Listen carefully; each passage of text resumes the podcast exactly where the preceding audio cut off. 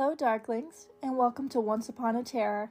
I'm your host, Adelina Hill, and boy, do I have a very special episode for you today.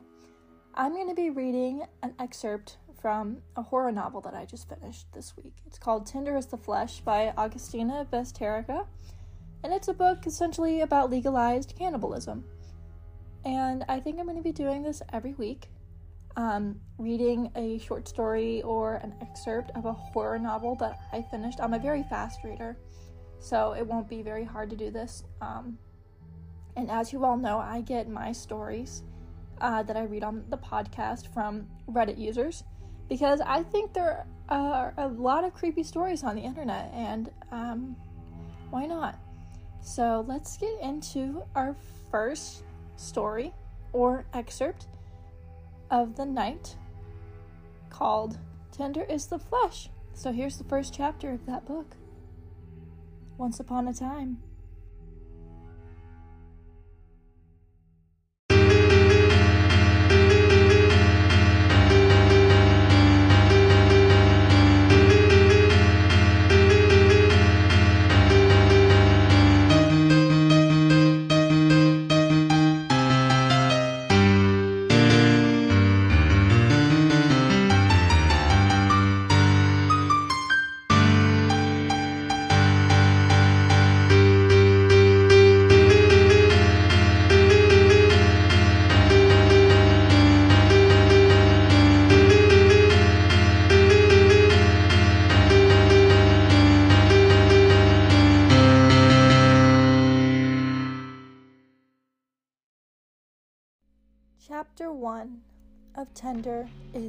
Flesh.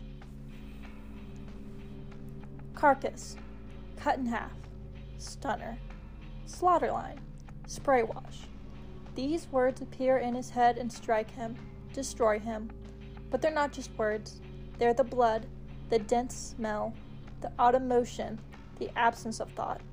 They burst in on the night, catch him off guard. When he wakes, his body is covered in a film of sweat because he knows that what awaits is another day of slaughtering humans. No one calls him that, he thinks, as he lights his cigarette. He doesn't call them that when he has to explain the meat cycle to a new employee. They could arrest him for it, even send him to the municipal slaughterhouse and process him. Assassinate him would be the correct term. But it can't be used. While he removes his soaked shirt, he tries to clear the persistent idea that this is what they are humans bred as animals for consumption he goes to the refrigerator and pours himself cold water. He drinks it slowly. His brain warns him that there are words that cover up the world. There are words that are convenient, hygienic, legal. He opens the window. The heat is suffocating. He stands there smoking and breathes the still night air. With cows and pigs, it was easy. It was a trade he learned at the Cypress, the meat processing plant he'd inherited from his father. True, the screams of a pig being skinned could petrify you, but hearing protectors were used and eventually it became just one more sound. Now he's the boss's right hand man. He has to monitor and train the new employees. Teaching to kill is worse than killing. He sticks his head out the window, breathes the thick air. It burns. He wishes he could anesthetize himself and live without feeling anything.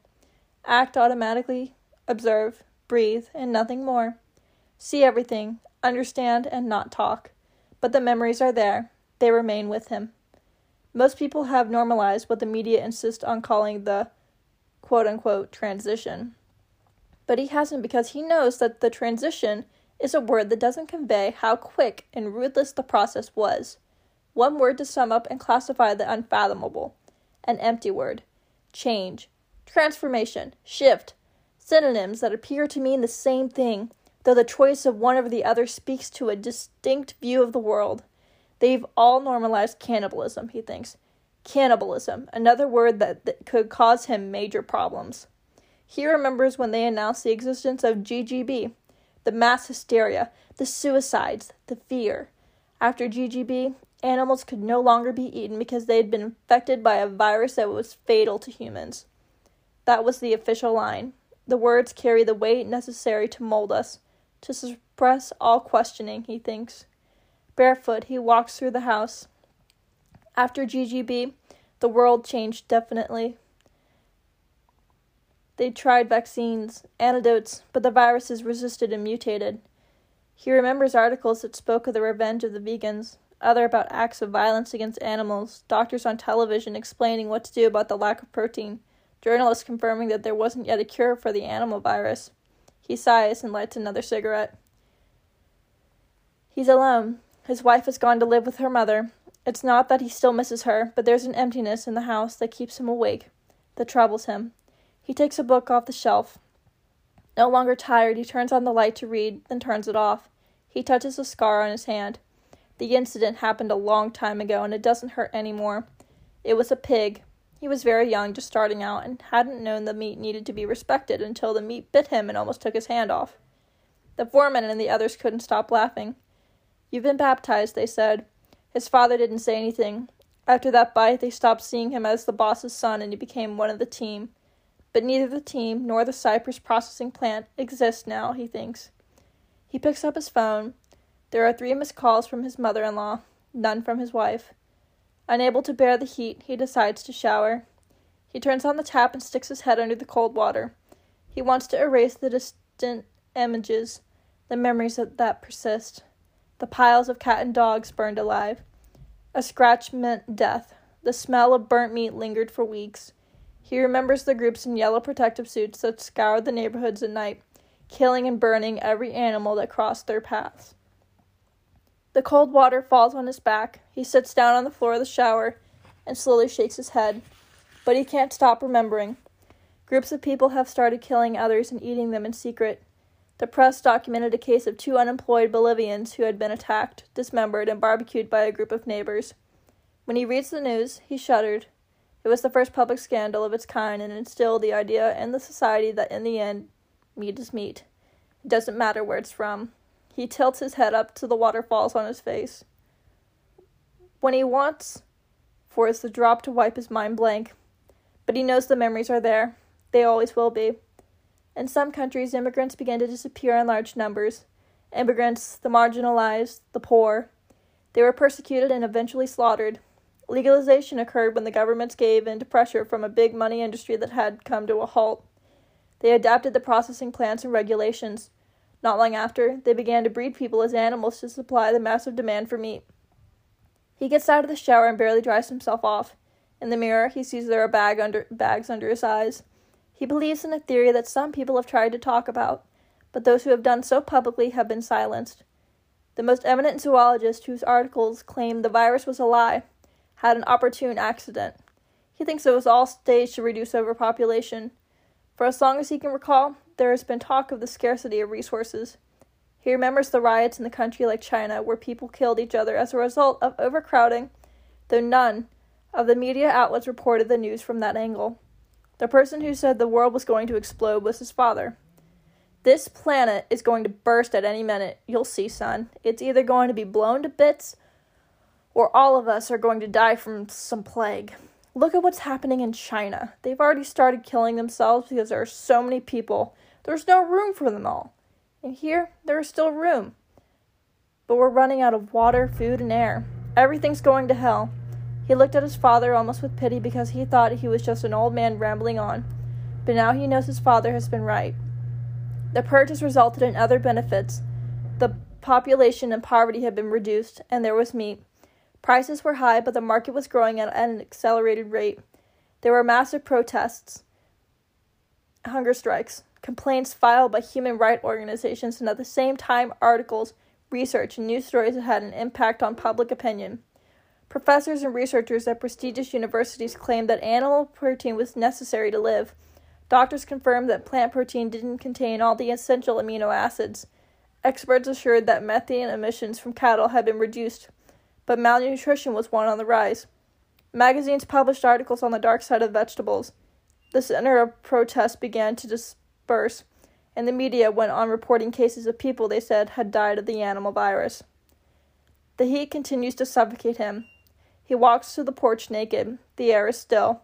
He lies down in the hammock and tries to sleep. A commercial plays again and again in his mind. A woman who's beautiful but dressed conservatively is putting dinner on the table for her three children and husband. She looks at the camera and says, I serve my sp- family special food. It's meat, like I've always served, but tastier. The whole family smiles and eats their dinner. The government, his government, decided to rebrand the product. They gave human meat the name special meat instead of just meat. Now there's special tenderloin, special cutlets, special kidneys. He doesn't call it special meat. He uses technical words to refer to what a human but will never be a person, to what is always a product, to the number of head to be processed, to the lot waiting in the unloading yard, to the slaughter line that must run in a constant and orderly manner, to the excrement that needs to be sold for manure, the, to the offal sector. No one can call them humans because that would mean giving them an identity. They call them product, or meat, or food, except for him. He would prefer not to have to call them by any name.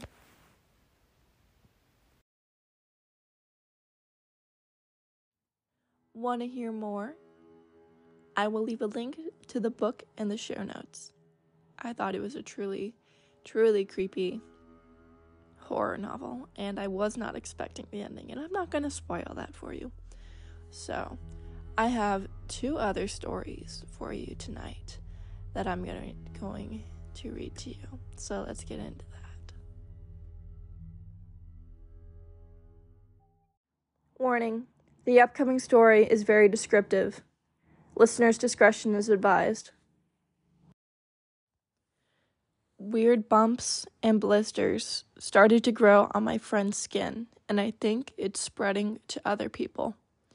By Reddit user Adamanzius. Last week, my friend Alex started to exhibit sy- symptoms of, well, let's call it an unusual skin condition. On Monday, during our econ lecture, he complained about small bumps and blisters forming on his back. I brushed it off and reminded him that changing one's bed sheets every six months, along with an irregular hygiene schedule. The man smelled like he needed a shower then and there. Could do that to a college frat boy. Ignoring my stab, as if he barely recognized it, his attention focused on something else entirely. He said the bumps felt and looked a bit like chicken pox. Have you ever had chicken pox? I asked him, as childhood memories of small red prickly points bedazzled me, and my siblings' skin blustered into my mind. Picturing an adult having chicken pox felt out of place, the word itself so closely tied to our childhood, like a grown man crying as their ice cream fell on the floor. Of course, I've had chicken pox, dumbass, Alex replied. Why else would I compare this shit to chicken pox? Well, maybe it's just some advanced form of herpes then, you know, starting from your balls, then bumps start to spread into other continents, like Columbus in search of India, traversing through the horrid canal of your taint and treacherous seas of your ass crack until they've reached their America, your lanky, sweaty back. Alex was obviously annoyed at me, but couldn't help but chort out a laugh through gritted teeth. Super herpes, he replied a minute later, amused at the phrase he'd concocted. The next time I heard from Alex was on a Wednesday. He texted me that he'd ditched class that morning to go to see a doctor. He wasn't the type of guy to visit any medical professionals, let alone a doctor. Once he'd broken two of his fingers playing basketball, and he just taped them up for a month and waited for the bones to heal. Granted, both of fingers did heal, but once they cocooned out of his homemade cast, materials being toilet paper and duct tape, they pointed in different directions, the bones having healed in a curved pattern. When he got sick, he half acidly cite research concerning superbacteria, which would, according to him, ransack humanity if he kept prescribing antibiotics for everything from common flus to random pains.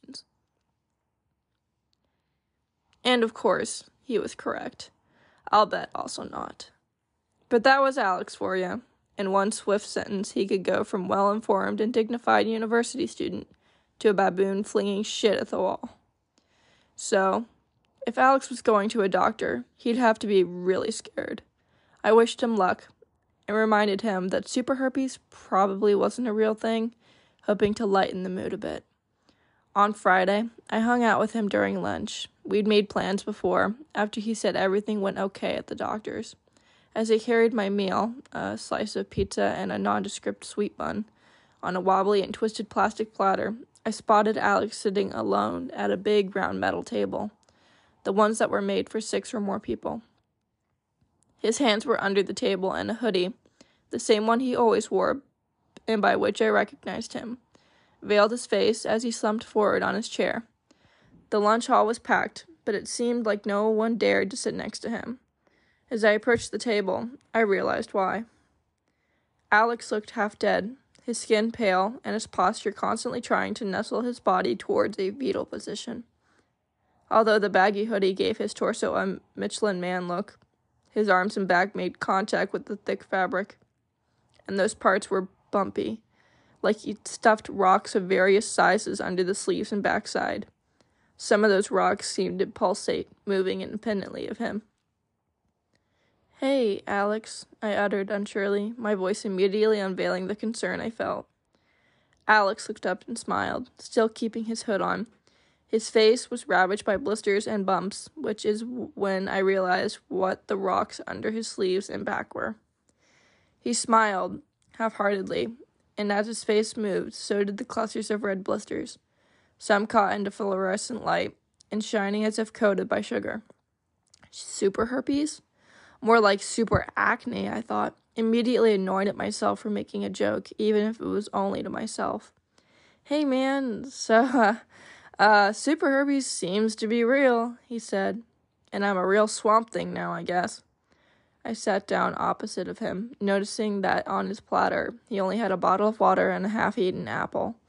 He looked like he needed about 17 Big Macs and five mil- chocolate milkshakes. Holy shit, dude, are you okay? What did the doctor say? I asked. Well, they don't really know what it is, Alex replied. He took a pause before continuing, his face forming a slight frown. I thought I saw pus leaking down from his neck. I mean, they don't know what it is, but they said they shouldn't it shouldn't be too harmful. The spots started to get really itchy, like something was tickling the insides of my skin. The doctor prescribed this ointment that I need to lather all over the spots. That was fine until I got more and more of them. I woke up like with 20 new spots every day. And yes, you perv, I may or may not be lathered in stuff right now, like a lubed up dildo. I did always think you held a slight resemblance to a dick, I replied, although the mood immediately rejected the joking atmosphere, even if Alex feigned a smirk. Have you gone back to the doctor, though? That doesn't seem normal, man. Alex gave a long sigh and burrowed his elbow on the table. The doc says there really isn't much to do right now unless I come up with a fever or other symptoms relating to an infection or something. I should just try to rest and keep monitoring the situation. Sounds like bullshit, my words clocking Alex on the chin and grabbing his attention. I'm sorry to say this, but you look like shit. You need to go back there and not leave until they help you out. That's not normal. Even if I wanted to, they won't see me until Monday. They're only open for emergencies for the weekend. This is an emergency, I said. Not according to them, it's not. The frown started taking on traits of frustration. Fine, go to a private clinic then, I insisted. With what money? You know I'm broke, Alex argued and lifted his arms as if to show all the money he did not have. Fuck. Man, okay, fine, but you promised to go first thing on Monday. And if it gets worse, just go to the ER anyway. Okay, fine, you're right. I'll book the appointment today, okay? Alex didn't fight me on the subject further. I guess my reaction upon seeing his face was enough confirmation needed for him to believe the situation was serious. After I was done with my lunch, and he had nibbled on another quarter of his apple, we left for our respective dorms. I insisted that he text me for anything he might need, and to eat some real food and rest for the weekend. He nodded in agreement and gave me a sincere thanks. As Monday rolled around, I hadn't heard a peep from Alex. He didn't show up for our econ, and I didn't see him at lunch either. After lunch, I texted him, Hey, how'd the doctor go? No answer. Later, as I checked again if he replied, I noticed he hadn't even read the text, the check mark under my message still grayed out. After my final lecture of the day ended, I decided to trek up to his dorm and see if he was in this room. Genuine concern gritted my facial muscles and an angry frown as I walked across campus to the large brick building. Alex was sloppy regarding timetables, responsibilities, and other adulting activities. But even for a frat boy, this type of communication breakdown was concerning. As I entered the building and started to climb up the stairs towards the third floor, true concern gripped me, and I readied myself to call an ambulance. I'd never called one before, but for some reason I felt like tonight I needed to. At best, I had gotten better and celebrated by drinking himself dumb. At worst, I thought I'd find him drenched in sweat, running a high fever, and him mumbling something about super bacteria. I couldn't picture any ending at that moment, and I readied myself for the worst. I knocked at his door, winding up the long stairs. No answer. I put my ear up to the door and listened. I could hear someone talking in the neighborhood room, indicating by a distinct muffling of the sound which was present in all dorms, but Alex's room was dead quiet.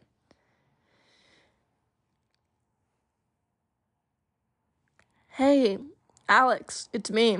You in there? I asked as I knocked on the door for a second time. After another pause, I thought, fuck it, I guess I'll just break it in. Although the university scalped each student from hundreds of thousands of do- dollars, they didn't allocate much of their funding towards maintaining their buildings. The dorm sported a lot of 80s flair in the form of wallpaper, furniture, and most importantly, doors and door locks. Years and years ago, someone had figured out that lifting the door up slightly from the handle and then yanking it left in a quick motion would sometimes open the lock mechanism enough so that a mere push would finalize the act and unlock the door. This secret wasn't particularly well kept, but it didn't seem like anyone was abusing the trick either. Checking the hallway for other students, none seemed, none heard, in their rooms. I lifted the door from its hinges and pushed the handle to the left. Click. I slowly gave the door a push. The lock system crackled as if a phantom key had just been turned inside it. The door opened and I quickly stepped inside, victorious of the shitty 80s lock mechanism. The room was dark, the only illumination coming from the bedside lamp. I had to stand and wait for a few seconds as my eyes adjusted to the new level of lighting. I didn't dare take a blind step and stumble on laundry or beer cans, which usually resided in randomized piles across Alex's floor. My eyes relaxing in the brooding, inky light of the room, I saw a dark figure laying in the bed. Alex, is that you? I asked, eyeing the bed. The thing did not respond. I walked closer, my hand scanning the wall for the overhead light switch. Alex, buddy, is that you? My fingers touched a plastic edge, quickly finding the flaccid switch in the middle of it. I flicked it upwards, the uncovered lamp above immediately burning my eyes. The soft lighting betrayed my harsh eyes, sending a pressure from the front of my skull. I blinked a few times to regard my vision and focused on the figure once more. It was definitely Alex, laying on his back with his arms tucked in and legs outstretched. But something was different. Once I realized what he'd become, that this wasn't the Alex I'd last seen, a pit was produced in my stomach, and I wanted to vomit out everything I ever eaten, just to clear and purify the insides of my body. His skin no longer had blisters and bumps. Instead, each under the skin bulb had blossomed into thick tufts of black hair that grew outward from the inside of his body.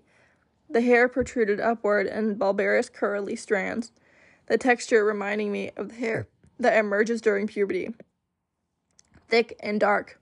Besides each spot, the former blister skin had been ripped apart and left to hang beside the hair, like the spots had exploded and left a crater into the skin itself. It looked at the tens, hundreds of the hairy caps, fresh pus and blood oozing from some, others having thick scabs and coarse strips of dried human paint. It wasn't until that point that I realized Alex was completely naked, besides the patchwork of hair upon his body. I noticed that his fingernails were coarse and caked with dead skin and blood. Had he scratched them until they popped? I thought, or had they popped regardless, him scratching himself raw while his pulpy skin popped like a bag of popcorn, handfuls of hair shooting up like a through his rice paper skin. I shuddered through at the thought as my body started to itch uncontrollably in hard to reach places. My shock was interrupted when Alex gasped loudly, his body jolting awake. Alex, Alex, dude, are you okay? What the fuck happened here? I yelled as I closed the gap between me and the bed, nearly stumbling on a dirty sweater left on the floor. Coming in closer and looking at his face from above, I saw his eyes, which were crowded by hair bulbs like the manicured brush surrounding the science building. Hey man, it's me, I said, trying to seem relaxed. Alex didn't respond. His eyes, both milky and bloodshot, stared into mine, begging for help. He didn't move, but instead shook in a slow motion, like the way someone with early stages Parkinson's might hold a spoon. Except instead of just a hand, it was his whole body. Looking deeper into his eyes, I noticed that the small strand of hair that had sewn his eyelids into an open position. I saw him try to blink, the reaction twitching the muscles around his face slightly, but the eyelids wouldn't come down. Alex was unable to blink. The ambulance took him to the hospital. I tried to give them what was wrong to him, to which they gave no reply. I was promptly pushed out of his dorm, and soon I was back in my own room sitting on my bed. The worry and fear started to release, the tears welled up in my eyes. Holy shit. What the fuck was all I could think about as Alex's unblinking eyes meandered in my mind.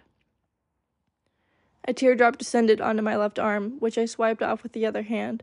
When I did this, I noticed a bump on my skin, and the fear and worry I had for Alex made my way for sheer panic.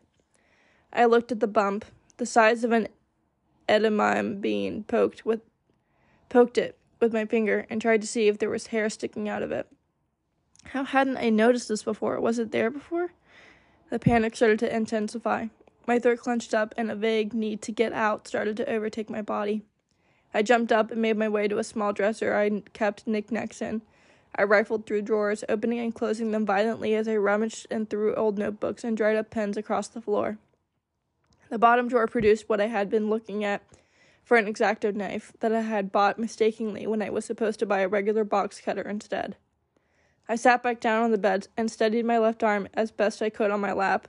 Using my right hand, I plugged the tip of the knife into the bump, dragging it across a small half globe, making a small incision into the skin. The adrenaline kept the pain receptors vacant, and I only felt a slight pinch, and a small stream of blood formed around the cut. I stretched the skin with my fingers to open up the incision. Inside, under a thin veil of ooze, was a small ball of dark hair, wet from blood and clear pus. I gasped and quickly clenched my jaw and flexed my muscles as a single thought remained in my mind, consuming all others get it out. I plunged my index finger and thumb inside the hole and grabbed the tuft firmly. As I tugged, I could feel hairs embedded deep into my skin and bones beginning to pull from tight crevices inside my arm. The arm twitched oddly, as if the hairs being pulled flexed and relaxed certain muscles inside it, like a ventriloquist controlling the puppet. The pain was immense, like pulling out a mixture of splinters and strands of steel wool jammed under my fingernail. The ball of hair finally released itself. I looked at it, pointing it towards the skylight, and saw that the ball connected to a tail of long haired, thin strands, similar to the rest of the hairs. It looked like a dark, mucousy jellyfish, or like a hairball covered in saliva after a cat has it puked out. I threw the thing in the trash and tried to forget about it. The thought of those thin threads burrowing inside my arm made me feel nauseous and weak. Did I get the bumps from Alex? If so, where did he get them from? And it's not like me and Alex are intimate, so how did it spread? I have a fuck ton of questions and zero answers. I'll try to see Alex soon and maybe ask around if other people on campus have gotten weird bumps or blisters. Let me know if any of you have experiences like this. Our last tale of the night is called If Missing Livestock Returns, Kill It Immediately by Catfish Block Party. When I was 23, I had a security gig at a dairy farm outside of Delphos, Ohio. It was a modest place, only holding a few dozen cows at any given time. My then coworker, a 34 year old recovering meth addict named Corey, had just been fired for letting a cow go missing on his watch, a fireable offense in every sense of the word. For starters, Corey was insane. By the time I'd met him, drug induced psychosis had rendered him virtually schizophrenic. On long nights spent with him during my training period, he'd tell me about CIA agents that were out to get him. He was convinced that they were broadcasting thoughts into his head via electromagnetic waves and that they would stop at nothing to ruin his life. More than once, I'd catch him glancing over his shoulder or peeking out of windows with a dumb look on his face, hoping to catch a glimpse of whoever was following him. This is the type of person that Corey was. Each of our cows had an ear tag labeled with a number. At 8 p.m., they were each to be guided into their own respective stalls and locked in for the night. Padlocks became the norm after the incident with local kids a few years earlier. In the mornings, we'd have to carry around a clipboard containing each look, combination and individually release each, each one. It made for an annoying way to start the day, but the cows were a hell of a lot more secure that way. That's what made Corey's story so unbelievable. He had claimed that the previous night, cow number 29 had been locked away in her stall along with the others. He told us that the only thing out of the ordinary that night was the obnoxious bat stuck in the rafters that he planted to deal with in the morning. In order for his claim to be true, an intruder would have had to unlock the barn with a set of keys, unlock 29 stalls with the correct combination, then reset both of the locks and leave undetected. Either that, or they picked up a 1,600 pound animal and leapt through a window. Considering Corey's nasty habit of abandoning his duties in which to twitch and hallucinate in the corner, a small part of me believed that some two bit thief might have been able to get over onto him. My boss, however, a 50 year old hothead, concluded that Corey must have been involved with the cow's disappearance and promptly kicked him in the curb. With nobody else to fix his fill his position, my boss had offered to pay me extra for each of his duties that I could complete until we received a new hire. Naturally, I agreed, but I'd be heading back to school in a few weeks and I needed all the money I could get. My first night back at work began normally. Since I'd now been doing the work of two security guards, I arrived early to get a head start on Corey's checklist. I started by sweeping out the barn, farmheads trying to keep the TMR in a long pile just in front of the stall doors so the cows could eat throughout the night. But that shit practically painted on the floor by the time I got there. Midnight through, I noticed something reflective in the corner of the barn. I lazily swept a loose bit of corn and hay over it to investigate. On the floor before me was a neon yellow ear tag. I picked it up to examine it. 29. Next to 29's ear tag was the skeletal remains of a bat. I guessed that they were just another thing Corey never got around to dealing with. I swept up the bones along with the rest of the barn. By the time I was finished, it was already 8 p.m. I made my way out to the fields, and then, one at a time, I guided each cow to its assigned stall. I got through about 10 or so before I noticed something strange. Across the field, about 50 meters away from the others, was a lone cow. It faced away from me, seemingly transfixed on a nearby cornfield. Seeing a cow on its own is nothing strange in and of itself. They need personal space the same way as people do. What was strange was the way that her tail stuck straight out from behind her, unwavering. She stood as if she were afraid to slip, with her feet planted far apart. Perhaps the strangest of all, her head appeared to be tilted at a 90 degree angle. I wasn't eager to tell my boss. They'd put down many sick cows before, but losing two in the matter of a week might have been enough to send him over the edge. I decided to save that cow for last as I continued to guide the rest of them in for the night. Being in charge of twice the amount of cows I was used to whack to was time consuming. It took me nearly an hour to round the, them up. By the time I'd locked number 36 for the night, it was 9 o'clock. I should have been making my rounds by then, especially given the circumstances. I had just the last cow to deal with. While contemplating how long it was going to take me to unlock each cow in the morning, I realized something that made my blood run cold. The only stall left empty was number 29. I shuffled to the field. Surely enough, she was there. She hadn't moved an inch since I started the process of moving them. I approached her slowly. It was surreal seeing a creature frozen in such an odd position. As I came up to her, I could hear a definite but muffled chittering. It was unlike any noise I'd ever heard from a cow. What the fuck did you eat? I thought to myself. I whistled to the cow before approaching her to avoid startling her. On a dime, the chittering ceased. The cow left ear rose to face the sky and began to oscillate rhythmically like the periscope of a submarine. I could tell that moving this one would be a challenge. I rubbed her back in an attempt to soothe her. Bonding is a key when established any sort of relationship with an animal. I'd never interacted with 29 before, so we were unfamiliar with each other. Her skin felt bizarre, like clay with hide draped over it. I walked around to see her face. Her eyes were peeled open, darting around rapidly. Her mouth hung open and drooped to the side. I examined her left ear, searching for a place to reinsert her tag, but there was no piercing. I strapped a halter to 29's mouth and began to lead her. It was like trying to uproot a tree with a bike chain. Each tug I gave was fruitless. I began to put my weight into it, but still no luck. When I say no luck, I don't mean that 29 wouldn't follow me. I meant that her body showed zero sign of being affected by my body weight whatsoever. Cows are strong creatures, but they're not made of stone. I was perplexed. After 15 minutes of this, I decided that it was useless to continue on. With the clock ever ticking, I could no longer afford n- to neglect my rounds. I began to walk to the security post to collect my flashlight and get on with the night. As I pondered my life choices while dancing my way through a minefield of cow patties, I heard a slow trotting. I looked behind me to see that the cow had in fact moved. 29 was now facing me. Not so shy now, I wondered. I turned around and continued walking towards the gate. When I made it halfway through the field, I began to hear the trotting again. It was louder and much quicker this time. I smiled to myself. Wish I'd known to walk away sooner. Without turning to face the cow, I walked into the barn and began fumbling with 29's padlock. Three left, 32 right, 23 left. As the lock clicked open, I heard the floorboards behind me creak. A slow vocal droning turned to a sickly gurgle. I hope to God whatever you've got isn't contagious, I said before spinning around. All the color drained from my face as I was greeted with the sight of an eight foot tall beast standing before me on its hind legs. 29's head was cocked sideways with one eye focusing on me. Its pupil seemed to grow and shrink rapidly as it scanned over my body. Its lower jaw slowly moved up and down as it began to vocalize again. It began to creep towards me. Its front leg kicked wildly as it attempted to keep balance, all the while making the same noise. I, yai, yai. I began to feel lightheaded. I grabbed 29's padlock and made a break for the door. The cow began to rapidly stomp behind me. I began to hyperventilate as I sprinted. The rest of the cows were spooked.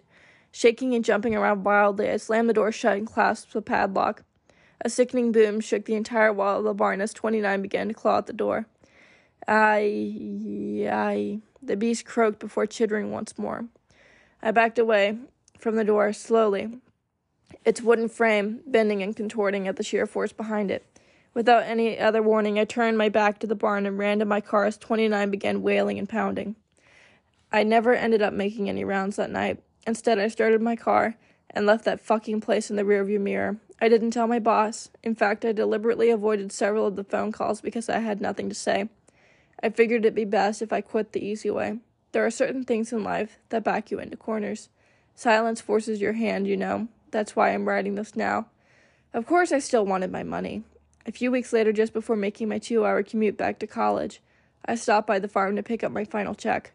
My boss wasn't in his office on Tuesdays, so I took advantage of the situation and granted myself access with a key that I had seen him not so stealthily kick under the rug once or twice. After snagging my check and a few Jolly Ranchers, I got into my car and slowly began to drive away. Out of the corner of my eye, a young farmhand standing in the grazing field caught my attention. Hey, kid, I shouted. Stay away from the night shift. But he didn't answer me, not even look at me. He just continued to stare at the pile of bones before him. Thanks for listening. Be sure to follow the podcast on Instagram at Once Upon a Terror. If you have any submissions, email them to onceuponaterror at outlook.com. Be sure to follow the podcast at Spotify on here. That's all I have for you tonight, lovelies. Good night.